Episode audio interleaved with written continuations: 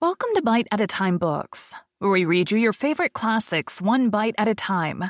My name is Bree Carlile, and I love to read and wanted to share my passion with listeners like you. If you want to know what's coming next and vote on upcoming books, sign up for our newsletter at biteatatimebooks.com. You'll also find our new t shirts in the shop including podcast shirts and quote shirts from your favorite classic novels. Be sure to follow my show on your favorite podcast platform so you get all the new episodes. You can find most of our links in the show notes. But also our website, biteatatimebooks.com, includes all of the links for our show, including to our Patreon to support the show, and YouTube, where we have special behind the narration of the episodes. We're part of the Bite at a Time Books Productions Network. If you'd also like to hear what inspired your favorite classic authors to write their novels, and what was going on in the world at the time, check out the Bite at a Time Books Behind the Story podcast, wherever you listen to podcasts. Please note, while we try to keep the text as close to the original as possible, some words have been changed to honor the marginalized communities who've identified the words as harmful, and to stay in alignment with Bite at a Time Books brand values. Today we'll be continuing Adventures of Huckleberry Finn by Mark Twain. Chapter 9 I wanted to go and look at a place right about the middle of the island that I'd found when I was exploring. So we started and soon got to it, because the island was only three miles long and a quarter of a mile wide. This place was a tolerable long steep hill or ridge about 40 foot high. We had a rough time getting to the top. The sides were so steep and the bushes so thick. We tramped and clumb all over it, and by and by found a good big cavern in the rock, most up to the top on the side towards Illinois. The cavern was as big as two or three rooms bunched together, and Jim could stand up straight in it. It was cool in there. Jim was for putting our traps in there right away, but I said we didn't want to be climbing up and down there all the time. Jim said if we had the canoe hid in a good place and had all the traps in the cavern, we could rush there if anybody was to come to the island and they would never find us without dogs. And besides, he said them little birds had said it was going to rain. And did I want the things to get wet? So we went back and got the canoe and paddled up abreast the cavern and lugged all the traps up there. Then we hunted up a place close by to hide the canoe in amongst the thick willows. We took some fish off of the lines and set them again and begun to get ready for dinner. The door of the cavern was big enough to roll a hogshead in, and on one side of the door the floor stuck out a little bit and was flat and a good place to build a fire on. So we built it there and cooked dinner.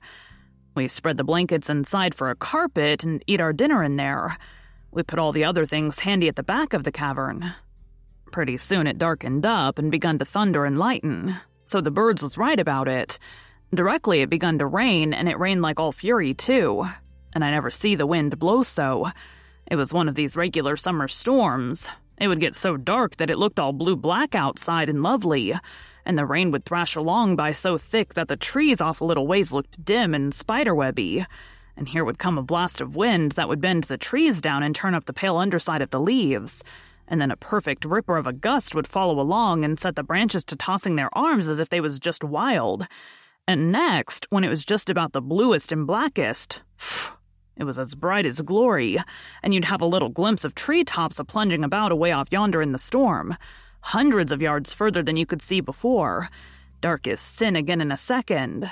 And now you'd hear the thunder let go with an awful crash, and then go rumbling, grumbling, tumbling down the sky towards the underside of the world, like rolling empty barrels downstairs, where it's long stairs and they bounce a good deal, you know. Jim, this is nice, I says. I wouldn't want to be nowhere else but here. Pass me along another hunk of fish and some hot cornbread. Well, you wouldn't have been here if I hadn't been for Jim. You'd have been down there in the woods without any dinner, and getting most drowned too. That you would, honey.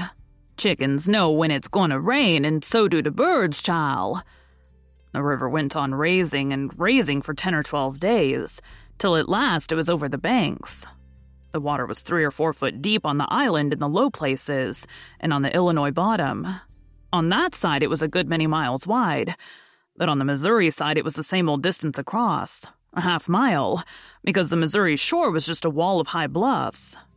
Daytimes, we paddled all over the island in the canoe. It was mighty cool and shady in the deep woods, even if the sun was blazing outside. We went winding in and out amongst the trees, and sometimes the vines hung so thick we had to back away and go some other way. Well, on every old broken down tree, you could see rabbits and snakes and such things. And when the island had been overflowed a day or two, they got so tame on account of being hungry that you could paddle right up and put your hand on them if you wanted to. But not the snakes and turtles. They would slide off in the water. The ridge our cavern was in was full of them. We could have had pets enough if we wanted them. One night we catched a little section of a lumber raft. Nice pine planks. It was 12 foot wide and about 15 or 16 foot long, and the top stood above water six or seven inches. A solid level floor. We could see saw logs go by in the daylight sometimes, but we let them go. We didn't show ourselves in daylight. Another night when we was up at the head of the island just before daylight, here comes a frame house down on the west side. She was a two story and tilted over considerable.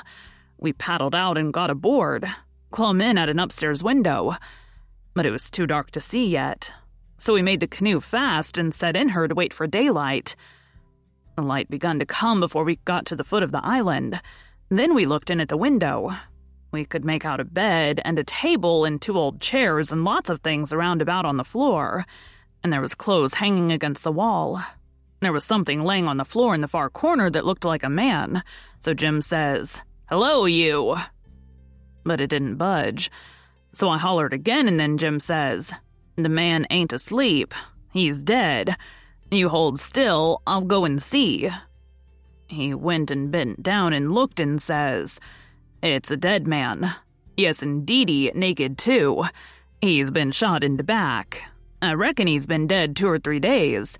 Come in, Huck, but don't look at his face, it's too gashly. I didn't look at him at all. Jim throwed some old rags over him, but he needn't done it. I didn't want to see him. There was heaps of old greasy cards scattered around over the floor, and old whiskey bottles and a couple of masks made out of black cloth, and all over the walls was the ignorantest kind of words and pictures made with charcoal. There was two old dirty calico dresses and a sunbonnet and some women's underclothes hanging against the wall, and some men's clothing, too. We put the lot into the canoe, it might come good. There was a boy's old speckled straw hat on the floor. I took that too. And there was a bottle that had had milk in it, and it had a rag stopper for a baby to suck. We would have took the bottle, but it broke. There was a seedy old chest and an old hair trunk with the hinges broke. They stood open, but there weren't nothing left in them that was any account. The way things was scattered about, we reckoned the people left in a hurry and weren't fixed so as to carry off most of their stuff. We got an old tin lantern, and a butcher knife without any handle, and a brand new Barlow knife worth two bits in any store, and a lot of tallow candles, and a tin candlestick, and a gourd, and a tin cup, and a ratty old bed quilt off the bed, and a reticule with needles and pins, and beeswax, and buttons, and thread, and all such truck in it, and a hatchet, and some nails, and a fish line as thick as my little finger with some monstrous hooks on it and a roll of buckskin, and a leather dog collar, and a horseshoe, and some vials of medicine that didn't have no label on them. And just as we was leaving, I found a tolerable good curry comb, and Jim, he found a ratty old fiddle bow, and a wooden leg. The straps was broke off of it, but barring that, it was a good enough leg, though it was too long for me and not long enough for Jim, and we couldn't find the other one, though we hunted all around. And so take it all around, we made a good haul. When we was ready to shove off, we was a quarter of a mile below the island, and it was a pretty broad day. So I made Jim lay down in the canoe and cover up with the quilt, because if he set up, people could tell he was a servant a good ways off. I paddled over to the Illinois shore and drifted down most a half mile doing it. I crept up the dead water under the bank, and hadn't no accidents and didn't see nobody. We got home all safe. Thank you for joining Bite at a Time Books today while we read a bite of one of your favorite classics. Again, my name is Bree Carlile, and I hope you come back tomorrow for the next bite of Adventures of Huckleberry Finn. Don't forget to sign up for our newsletter at biteatatimebooks.com and check out the shop. You can check out the show notes or our website, biteatatimebooks.com, for the rest of the links for our show. We'd love to hear from you on social media as well.